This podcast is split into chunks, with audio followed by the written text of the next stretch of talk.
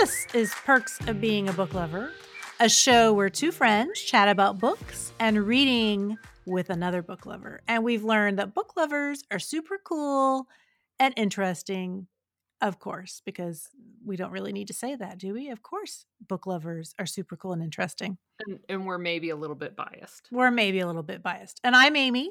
And I'm Carrie.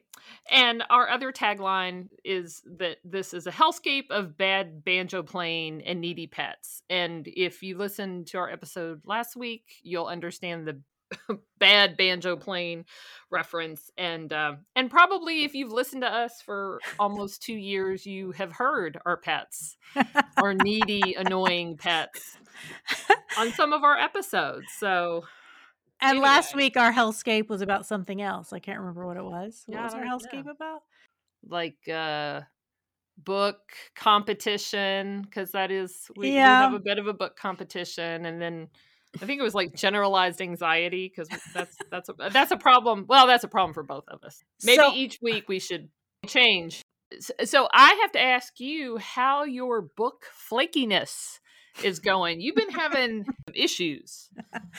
I think I definitely am a book flake. I will say that I think that this show might have made me a worse book flake. And that is because now I know about all, these different reading groups and things, and I have a hard time saying no. So I am trying to read the book for upcoming guests that we have coming on. I am trying to read the book for the Louisville Zoo's Conservation and Conversation Club because I really like that one. And the book that they're reading for this coming week is about an elephant. After dogs, elephants, I think, are probably my favorite animal. Carrie and I also sometimes go to the, the reading club that's part of our local art museum, the Speed Art Museum, and theirs is coming up next Saturday. And we have our book club book on Thursday. So I just started the book club book. My copy of the elephant book has not come in yet, and I just don't even think I'm going to be able to get to the Speed Art Museum one. It's it's a little sad. I've I've overcommitted myself, and I realize yeah. it. You'll be like, oh, I've started this other book. And I'm like, what the heck? I mean, like, I know about the speed and I know about our book club and I know about the zoo. And then you'll be like, oh, I'm reading this book that's about, oh, I don't know, essays by, you know, circus clowns or something. And I'm like, that has nothing to do with your other commitments. Well, first of all, I will never read a book about a circus clown because I cannot stand clowns. But what happens is that I put myself on a hold list sometimes for ebooks through the library and they come in. And so then I think, oh, well, maybe I can fit this one in real fast before I read that other one. Because the other thing is that I like to read the books right before I'm going to discuss it with a group because otherwise I will forget details. So reading the book club book right now, right before we're going to meet on Thursday, is pretty good timing, except for that all these other groups are meeting that week too. And I haven't been able to do a lot of reading this weekend because my parents came to visit. So we are all fully vaccinated now. All the people in my family, my parents, and they came for their first visit. We haven't seen them in a year and a half. Wow. And so that was really nice to see my folks. Uh, but it meant that I didn't get a lot of reading done. So I'm really going to have to cram. cram even more than usual. I'm going to have to cram more than usual in that. But what was funny is during the pandemic, my mother's library closed, much like, you know, many libraries around the country. Like ours was doing curbside pickup after, I don't know, maybe May they started doing mm-hmm. curbside pickup, and hers wasn't even doing that. And my mom's a huge reader like me, and she had read all the books in her house. She didn't have anything else to read, and she tried ebooks and really just doesn't care for it. So I started sending her boxes of books to read, you know, a box every couple months. Well, she brought all those boxes back to oh me. Oh my gosh. So I have like four or five boxes of books that she has returned to me that I need to go through and decide you know, am I keeping this one or is this one that I'm just going to donate to a good cause? Maybe to the Rosewater used bookstore in South Louisville. That's sort of a nonprofit bookstore. I might have a bunch of books for you to take down because didn't you sign up to be a volunteer? I did. I did, along with my daughter. She can't work by herself uh, until she's 18, but she is totally excited. We went down for training. I mean, basically, it's like all the fun of working in a bookstore without that overarching, like, job feeling because you're mm. volunteering, right? So you kind of volunteer when you're able to. So she's pretty excited. And I feel like this will benefit the Rosewater in two ways at least. One is that we'll be volunteering. And so coming down and helping ring people up or help people find books. But probably every time we go, my daughter will and really who am i kidding i will find a book that i want and then i'll end up supporting it financially as well by buying a book or 12 and maybe so, donating some right? Will you be donating some books um, like after you read them?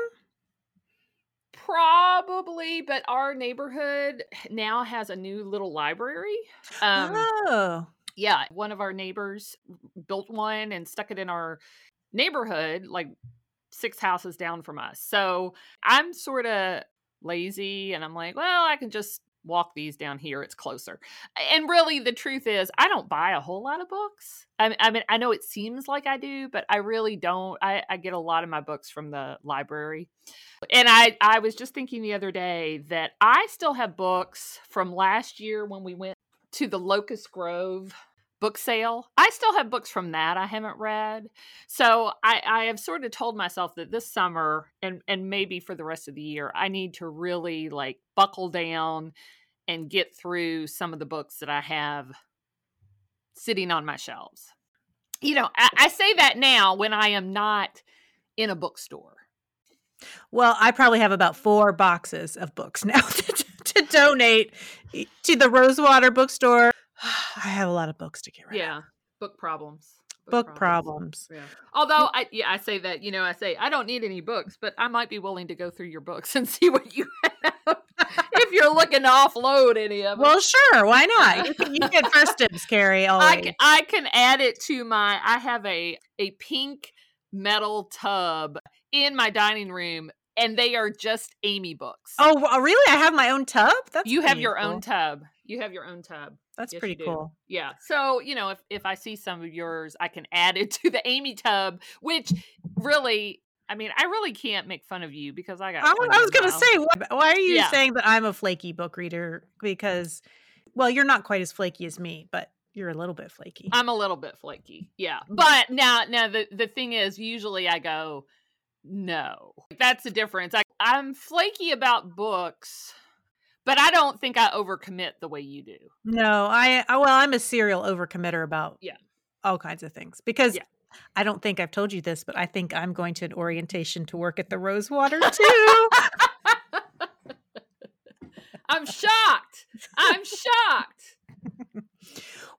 so I'm excited because every season one of my favorite episodes is when we get to chat with a book lover who grew up in a country that is not the United States.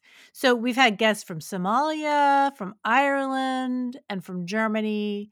But today we have Maram Taibah, mm-hmm. a fantasy writer and screenwriter. And we were anxious to talk to her about two things really. So she is a book lover who grew up in Saudi Arabia and she now resides in Ontario, Canada.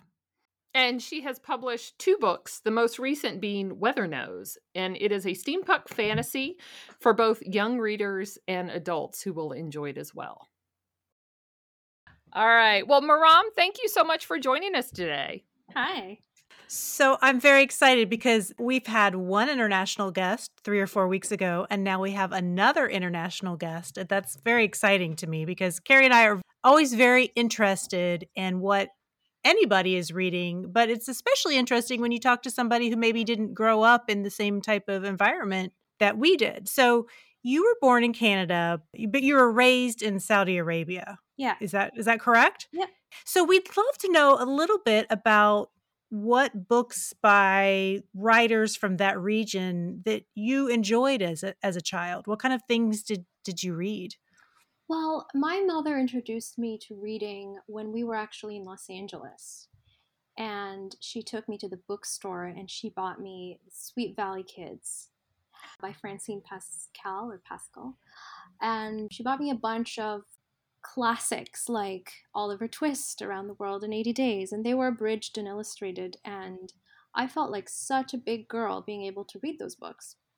And um, that was when I fell in love with reading. And I didn't really get into Arabic books when I was little because of the literary industry, well, globally, I would say, has matured a lot in comparison with what was available to me as a child when I was just starting to read.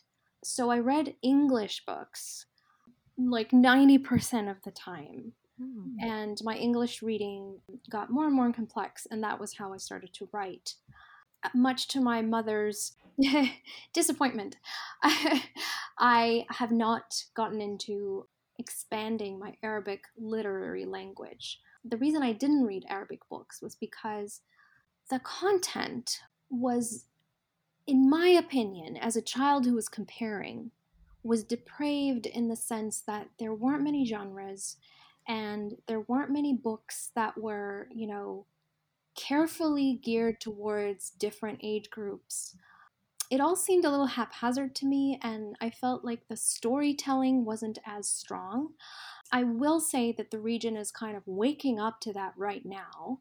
And there are many writers coming up and learning the craft of storytelling, especially when it comes to cinema. Um, we have an industry that is starting to boom in Saudi Arabia, eh, cinema, I mean, and many writers are learning the craft right now. As a child, that wasn't available to me. Hmm. Did you attend school in Saudi Arabia? Yeah, yeah um, I went to an elementary school, middle school, high school that had a really strong English program. So we studied both in Arabic and English. And, you know, I learned just the basics of the English language. Not just the basics, but I would say that our creative writing program was also really good and very encouraging. I had a wonderful English teacher in sixth grade, and she, I think, was the reason that I actually decided, like I had an epiphany when I was in sixth grade, that I wanted to be an author. And it was because of her. And just the program itself was really strong when it came to vocabulary, when it came to literary language. So I'm, I'm really happy about that. Yeah. So were you exposed to like Middle Eastern uh, legends and stuff like that? Was that in, in any way part of stories that you heard or, or grew up with at all? Yeah, I mean there were definitely like the the Thousand and One Nights. That's that was definitely part of what I was exposed to. My grandmother, my grandmother is a beautiful storyteller, and she passed on some exquisite epic fairy tales that have female princesses that really went out and kicked ass. Um, yeah, as opposed to, you know, sort of more passive fairy tales that that are more Eurocentric. The fairy tales that my grandmother used to tell us where it was, you know, the, the princess would go out and have her adventure and she would get on the horse and she would, you know, carry a sword and she would she would get her prince on her own. And yeah, there was definitely there were definitely a lot of legends that come from our culture. I would say they were passed down in my case more orally than because I didn't read any of the, that stuff in books. So, what kind of books were you required to read in school or were taught in your literature classes or your writing classes? Yeah. I remember when I was a child, my parents telling me stories about how when they were in school, they were required to read Around the World in 80 Days and, mm. you know, those classical literary pieces. But I don't recall at any point in my schooling where I was asked to read a book and then discuss it. That just wasn't part of the curriculum. Hmm. So, in Arabic literature, for example, the, the focus was very much on poetry because poetry is very revered in Arabian literature and in, in you know, the Arabic culture. Arabic poetry is immensely powerful. It's really beautiful if you actually sit down and understand it and learn it and it, it was very much part of Arabian history, much more so than like novels or any other form of storytelling. So the focus in our literary schooling was on poetry. Now, I didn't really care much about poetry myself, so I didn't really delve into it. In our English schooling as well, we weren't asked to read any specific works, but we did read like sections of things mm. in class. Yeah, I remember doing that too. I can't remember anything that I read in school. I can remember things that I chose on my own when I was a kid, but in school it was like there was a textbook and you'd read a little excerpt of something from a book. But I, am the same. I don't remember reading just a whole novel and discussing it. Yeah. Um, yeah. Which is unfortunate. I would have loved to discuss the novels that I was already reading in class. Like that would have been one way to keep my attention. mm, yeah. Well, your book, Weathernose, is a steampunk children's fantasy. So you had mentioned that your first book series that you were introduced to was Sweet Valley Kids. So did you also have an interest in fantasy when you were growing up? Oh, yeah, absolutely. You know, Harry Potter, Narnia, you name it. I remember my father buying me the first three Narnia books, not really knowing what they were.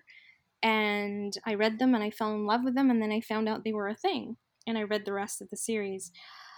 Yeah, I wasn't exposed to steampunk though. Growing up, I was exposed to sort of steampunk imagery, maybe suggestions of that in the media that I was consuming, but I didn't know that it was a genre. Like I didn't know this this was a thing and it had a name. I just kind of like the aesthetic of it. I love the philosophy behind it. And I, I just called it that thing that looks Victorian but also modern. Mm. Well, I was going to ask you if you could give our listeners who may not be super familiar with what steampunk is, what that term means to you. Yeah, so steampunk, the way I understand it, is is a sort of a celebration of the age of steam when steam was u- used as a source of fuel as a source of you know moving machines and then everything that era kind of was all about but then it also creates a fusion between that and modern machinery. You know, when you bring two opposites together or two things that are contrasting together, they create this sort of third that is very appealing and compelling. The images of, for example, like women wearing the, the, the Victorian corset and the ball gown, but like they're they're holding like this super intricate looking machine gun or something. right. I think of gears and yeah, you know, metal pieces. Right. Yeah. Clockwork is is uh, gears, like you said. It's a famous motif of steampunk. So I'm wondering, could you give our listeners a, a brief summary of Weathernose? Yeah, sure. So Weathernose takes place in a universe called the Cerulean Universe. So the inhabitants of this world live in a lush archipelago that is somewhat tropical, maybe even a little bit Mediterranean. And these people's culture runs on machinery and on innovation and, and invention.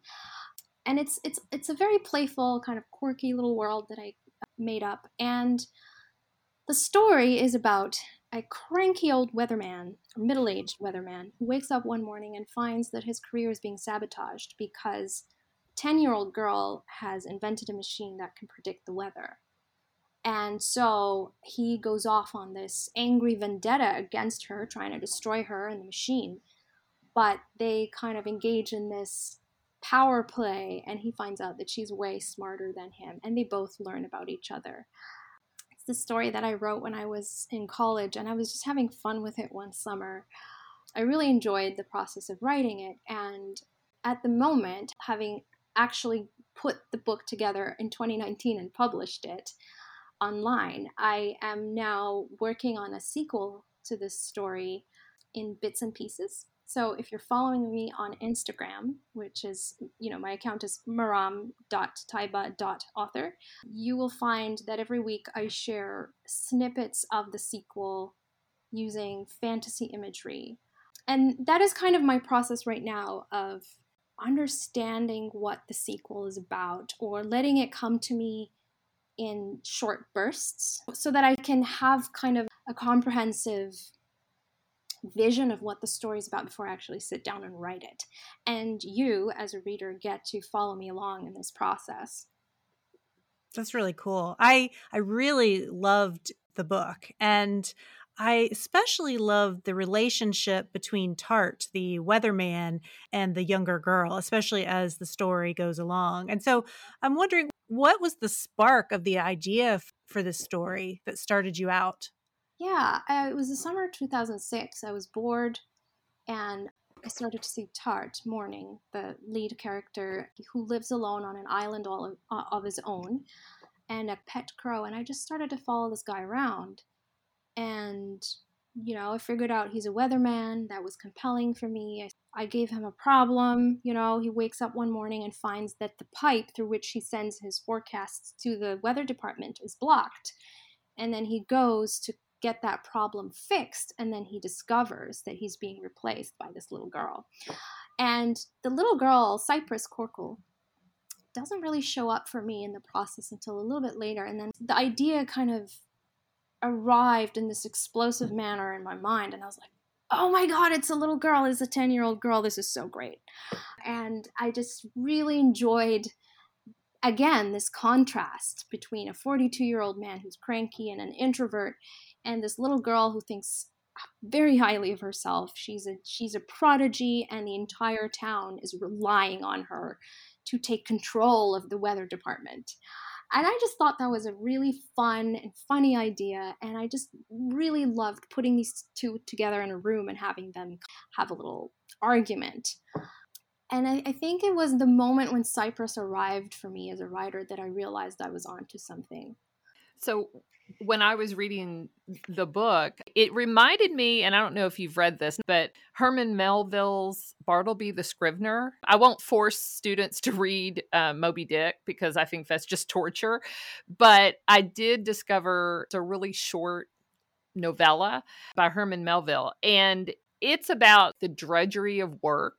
Mm. And when I was reading about Tart and his situation, I could see a, a, connection with that. So you know the book is for kids i mean it, it's definitely you know a kids book but it's really i think relatable for an adult mm-hmm. so i mean did you go into it thinking that you were going to make it a book that anybody could read or were you aiming more for kids and it just happened to be something that you know adults could really find themselves in as well I wasn't thinking of age group or genre when I was writing. I was just writing because I loved this world and it made me laugh and it was playful and I loved the imagery, the colors, and I was just enjoying myself. It wasn't until that I actually decided to publish it that I had to think about where to place this book. And it was really hard for me to make that decision. And I think I am still a little bit confused about how to place it because you have mm-hmm. a 42 year old who is the lead character and then you have the nemesis who is a 10 year old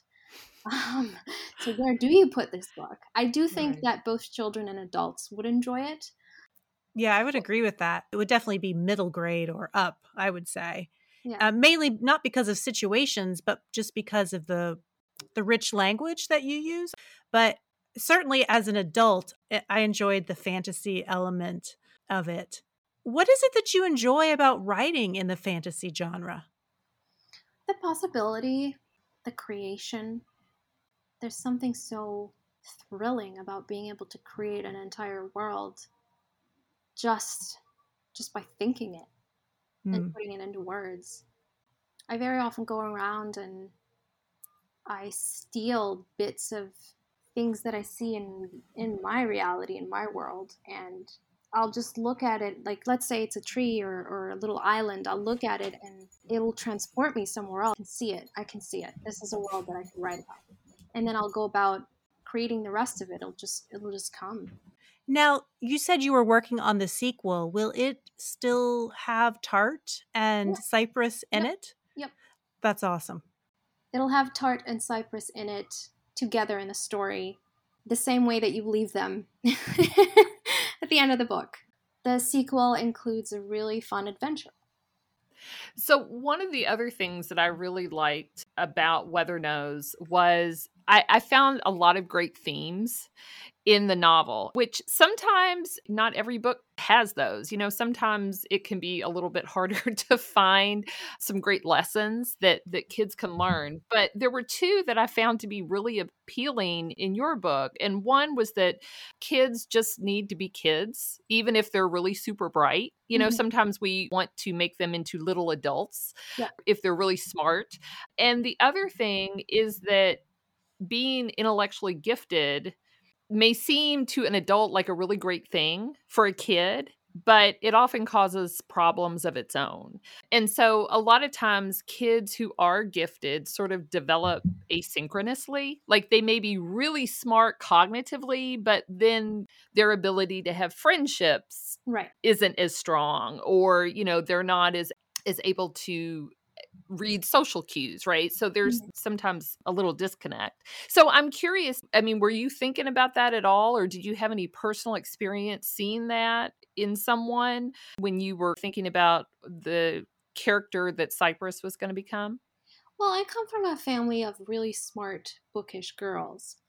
So maybe there was an element of that, but I did intuitively have a sense that this would be a problem for Cypress, but I didn't know how to put my finger on it. So I, I asked experts who work with gifted children what would be a sort of root problem for them. And, and I, I, I think what really attracted me and felt like it was right for this character was that she would want to secretly be treated like a child mm. and that is actually the bane of cypress's existence is how her father doesn't know what to do with her mm. her mm-hmm. big bumbling naive, sort of simple minded father doesn't know what to do with her. Um, so you have in, in Weathernose, he treats her like the genius that she is and forgets to tell her bedtime stories. And then in the second book, I'm going to give you a little bit of a reveal. It's like he's learned his lesson, but now he goes to the other extreme of smothering her and trying to mm. over nurture. So I guess that was a fun piece for me to play with. I don't know if I see parts of myself in her, maybe I do subconsciously, but I think that she was such a lovely, complex character to work with.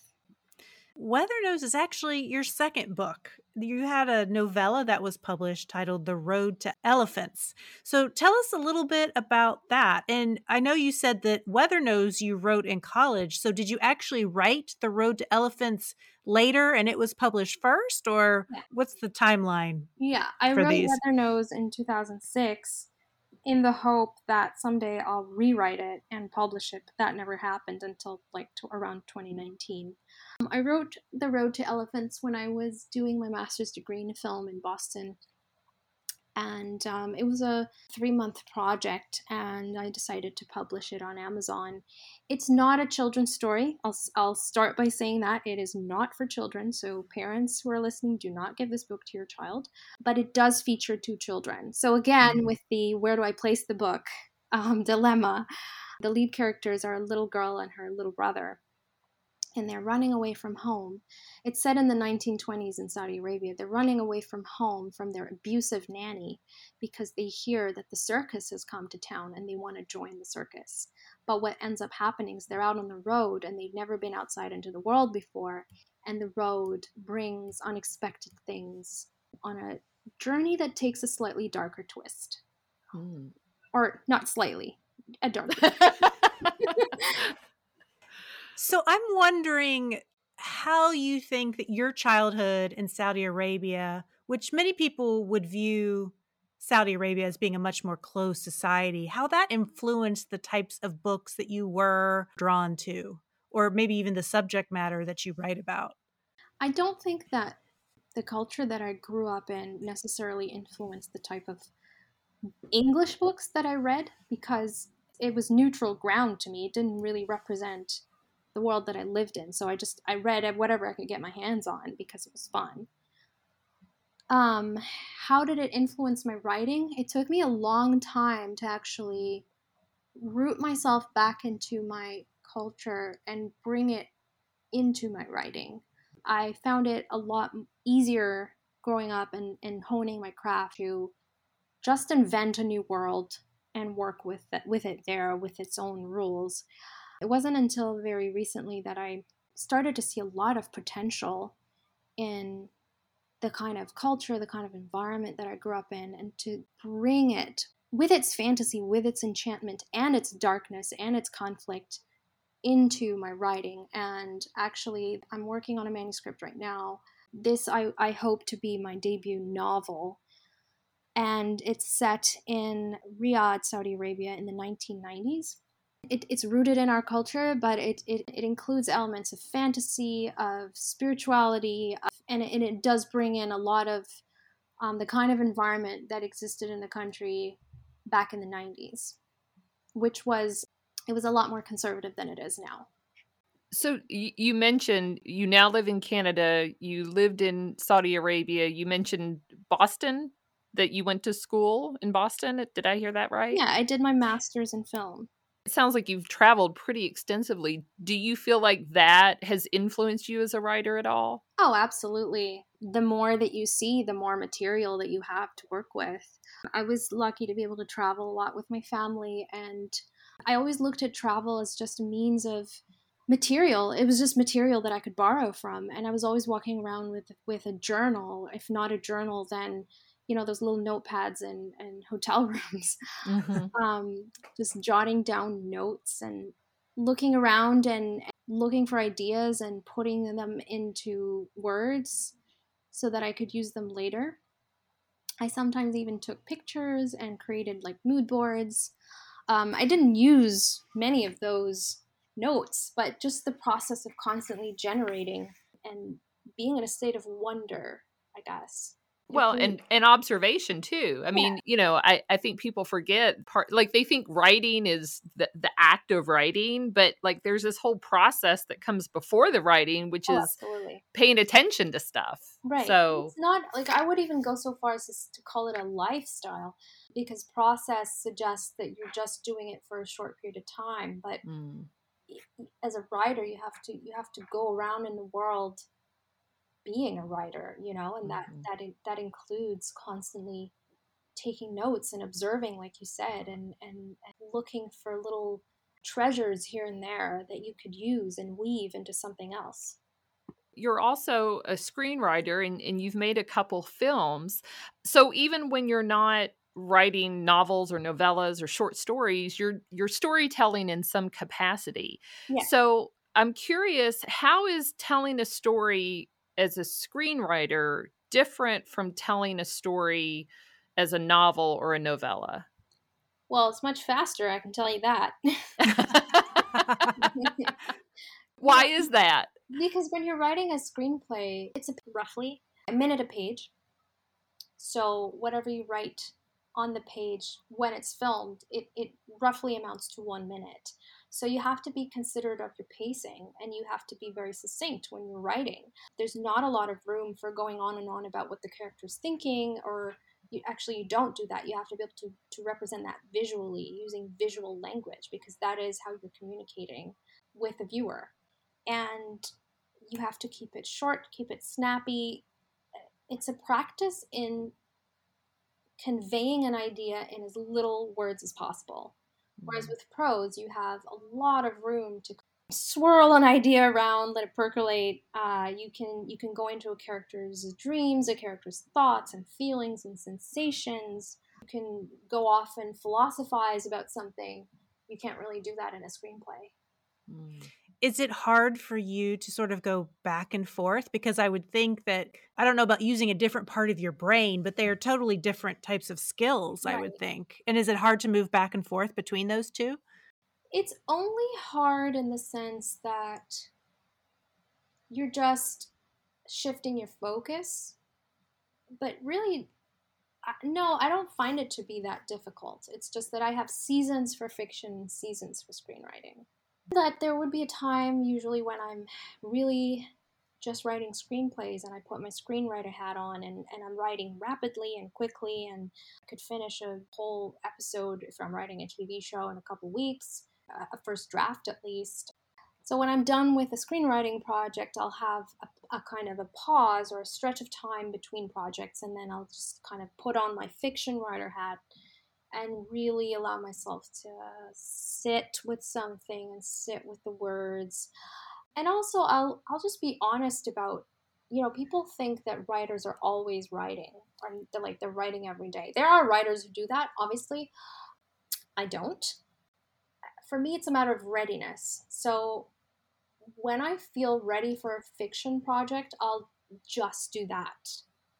I won't touch anything else because it is so consuming and so immersive. You are actually living in a character's body for months and months and months, and the, and that character's world is actually expanding around you. But with screenplays, you can you can kind of be more nonchalant about it and just kind of pound it out. Yeah, they are two very different processes, and I think for me, it's it's for each a season. So it's not about the switch for me; it's just about the timing.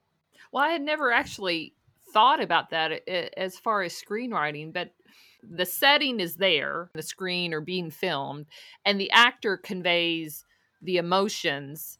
So I it just had never occurred to me that that would take away so much of to a certain extent the responsibility of the writer. A large part of that falls on the part of the actor and the director. Mm-hmm as opposed to the writer. Yeah. I don't think I'd ever made that connection in my head before. So right. And as a screenwriter, you're actually not allowed to direct. You're supposed to leave the the actor some room for interpretation for their own version of the character. So not to describe the character too minutely, their gestures, their movement, and kind of leave room for the director and the actor to work together and play with it. All right. Well, Maram, it has been so interesting learning about you and about Weathernose and your process, and I cannot wait to pick up the road to elephants. So, yay! This has been fun. I would love to know what you think of that one too. Well, we are going to take a short break, and when we come back, we're all going to talk about what we're reading.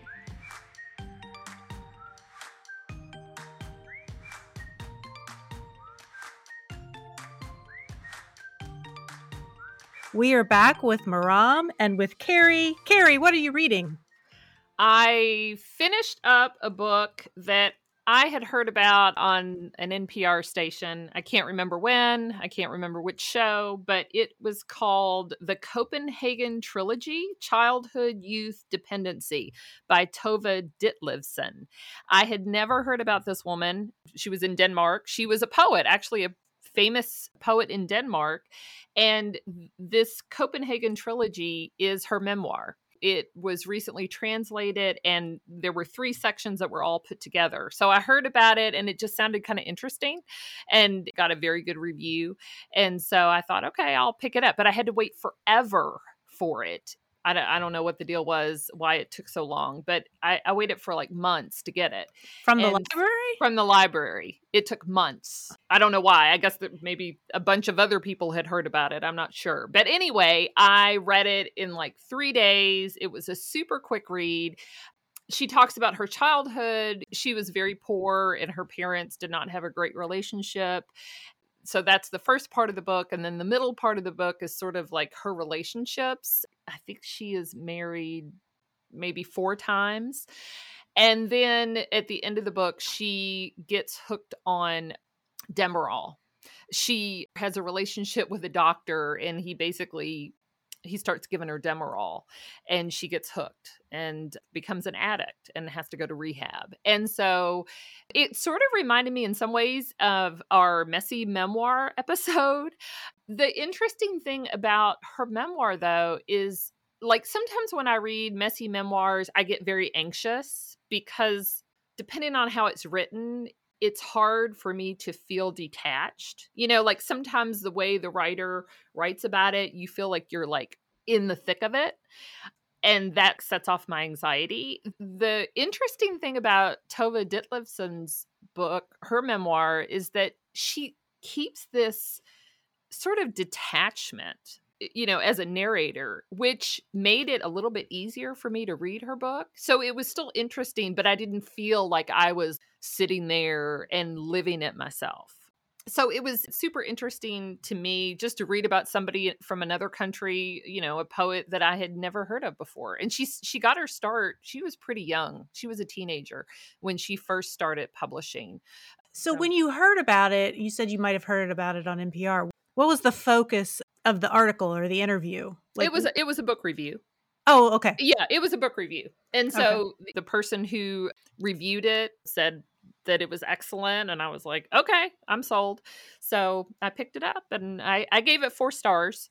It was interesting, it was quick, and I didn't feel like I had been, you know, like Ugh, that I, I felt like I could read it and because of how she wrote it, I still maintained that distance and I didn't feel like emotionally exhausted by the time I finished. Right. And that's not always the case with right. messy memoirs. So Maram, have you been reading anything lately? Yeah, I've been picking up a lot of fantasy books lately, reconnecting with the, the child within me that used to spend hours reading fantasy because along the way, when I was adulting, quote unquote, I had completely dropped the habit of reading anything.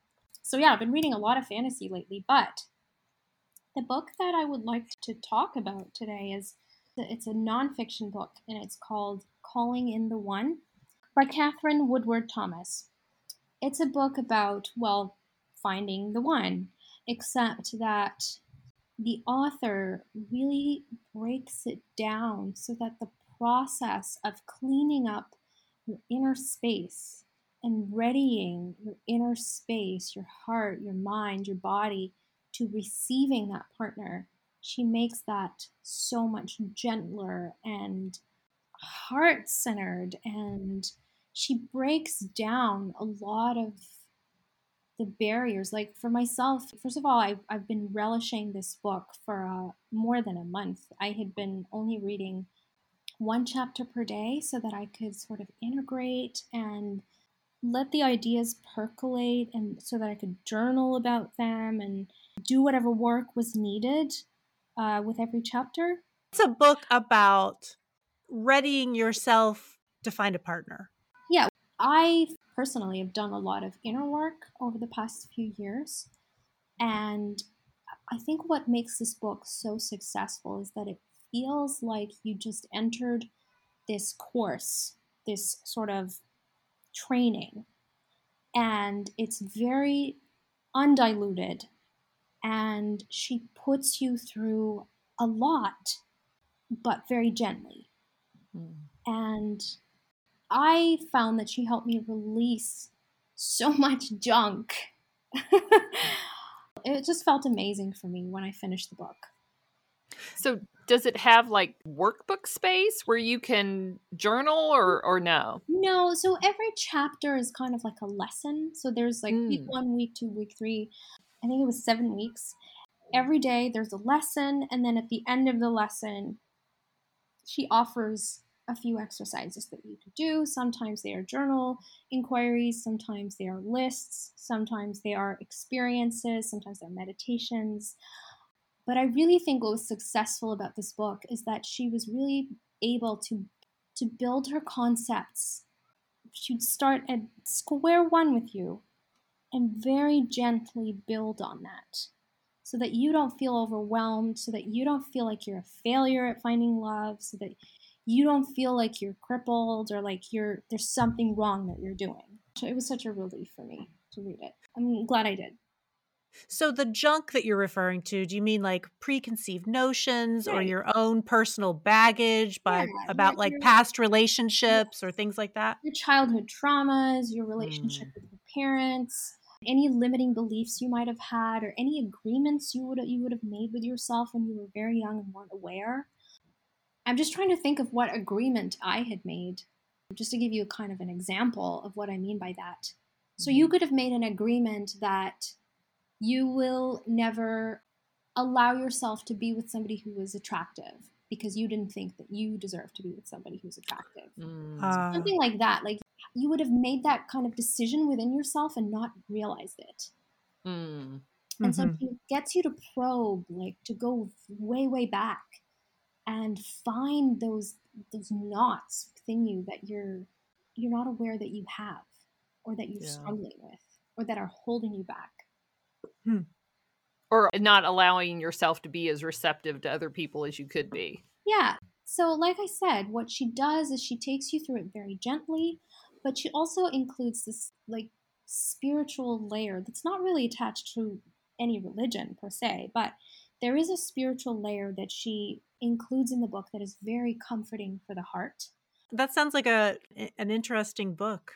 We don't get very many. Uh, would that be self help? I mean, I feel like when you put it in those words, it, it kind of sounds like how to, like finding a man 101. It's, yeah, no, it's not that at all. I think what she helps you to do is to create the space within you so that you are able to receive. Yeah. Mm-hmm. And then you surrender. Yeah. yeah. I do think like that label, self help, I don't love that label. I, yeah. I feel like there's a better way to categorize. Yeah books. So, yeah. well, that sounds mm-hmm. super interesting. Well, Amy, what have you had going on over there? Do you ever pick up a book purely on the title and the cover? Do you ever do that? That's how I choose my wine. Does that count?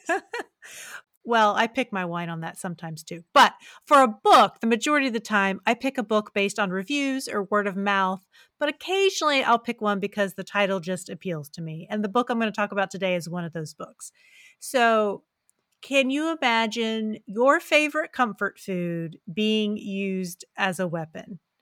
So, the book I'm going to talk about today is about that a little bit. So, the name of the book is called a Wizard's Guide to Defensive Baking by T. Kingfisher.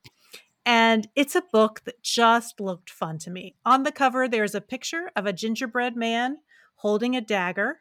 And I am a hobby baker of bread and desserts, and I just couldn't resist reading this book. So, the story is about a 14 year old girl named Mona who works in her aunt and uncle's bakery in a world that feels a little bit like a fairy tale world. And there is a monarchy, and there are people in this world who have magic and people who don't. And the people who have magic may have a lot of it, such that they're a great wizard, or they can have just like a little bit, just a touch of it, such that you would barely even notice that they had it. So Mona does have a bit of magic, but all of her magic only works on bread. So most of the time, she never uses her magic unless it's to help at the bakery, to maybe to produce more items or to fix a mm. messed up batch of something. But she does have this sourdough starter that's a little bit like a monster and it only listens to her. And his name is Bob and he belches a lot. And he is just a really great character. And no one else at the bakery dares to work with Bob. So one morning, she comes in early to the bakery to get started on the baking, and she finds a dead body on the floor. And then she herself is attacked and narrowly escapes. And when she talks to some of the street children, she hears that those with magic are being killed all around the city. And there's a rumor that one of the queen's most powerful wizards is the one who has sent an assassin to track down the magic folk. So, this is the beginning of an adventure for Mona where she comes to find that what seems to her like a relatively small talent becomes very powerful. So, this is a coming of age story, and it's a, a tale about someone who doesn't really want to be a hero but is thrust into that role. And using baking as this talent was super fun for me to read as a baker myself. And I really think it helps to get across the idea that we all have talents. And just because you aren't an NFL quarterback or you haven't found a cure for cancer doesn't mean that your talent isn't important. So Mona's talent seems insignificant, but it's enough to challenge even a great, powerful wizard when she also uses it with her intellect. And teaser here, there are also some pretty tough, badass gingerbread men. So, oh my god, that's so cool. so this was a very fun middle school read, and after I read it, I heard that it had been nominated for a Hugo Award for sci-fi fantasy writing in their best young adult book category. So I was excited that I had read one of those because I don't read a whole lot of sci-fi fantasy books but I definitely want to read more by this author. And the author, T. Kingfisher, is a very popular fantasy author, and she has won the Hugo, the Nebula, and several other fantasy awards. And it is a pen name for Ursula Vernon, who writes children's books and comics. And apparently, she uses T. Kingfisher when she wants to write YA and adult books. But I thought this was a super fun read. And so I would recommend it, especially if you like, you know, books about magic, books that are kind of whimsical. It was a lot of fun. I hate to bake, and I, this sounds like a book I'd like. so it was it was fun. It was fun. That's awesome. All right. Well, we are going to take another quick break, and when we come back, Maram's going to answer her three about me.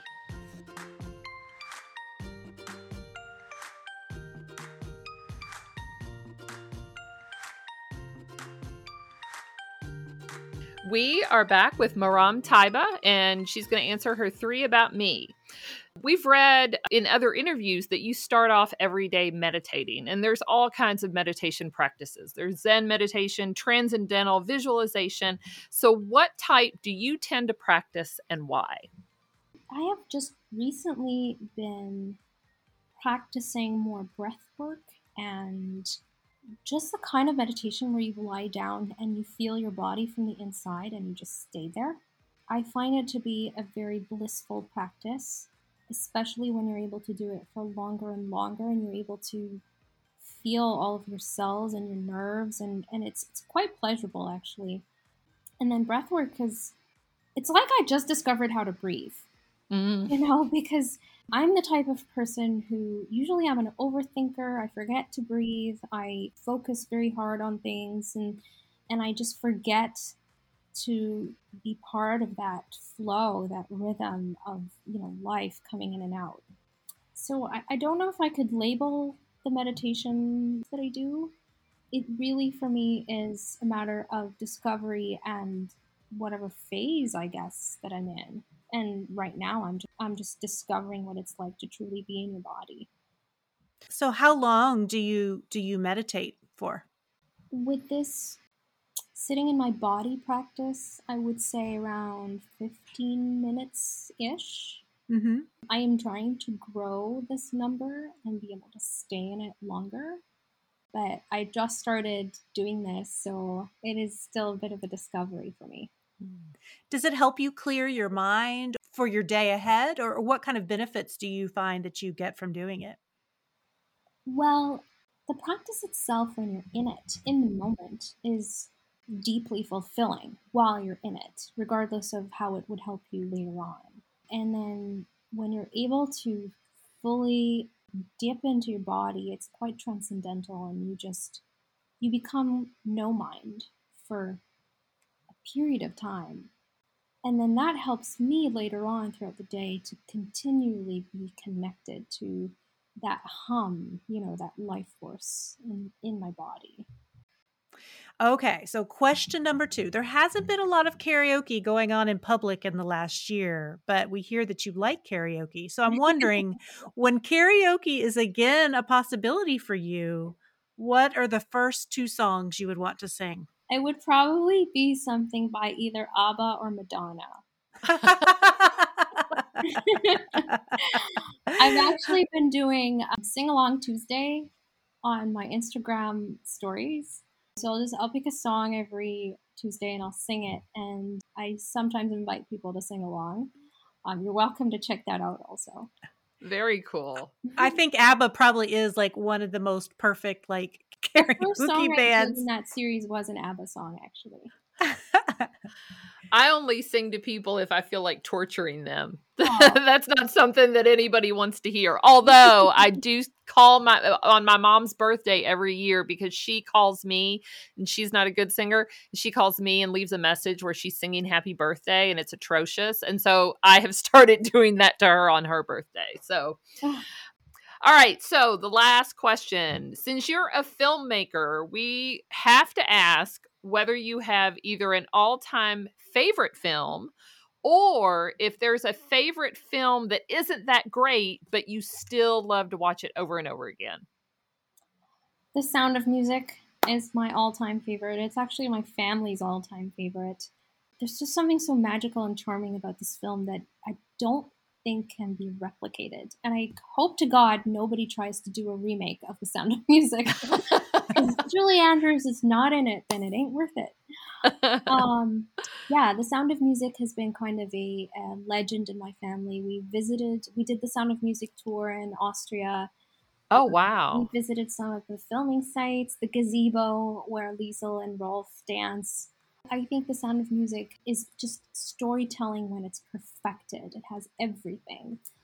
And I could link the answer to this question back to the karaoke question. I was going to say that. yeah.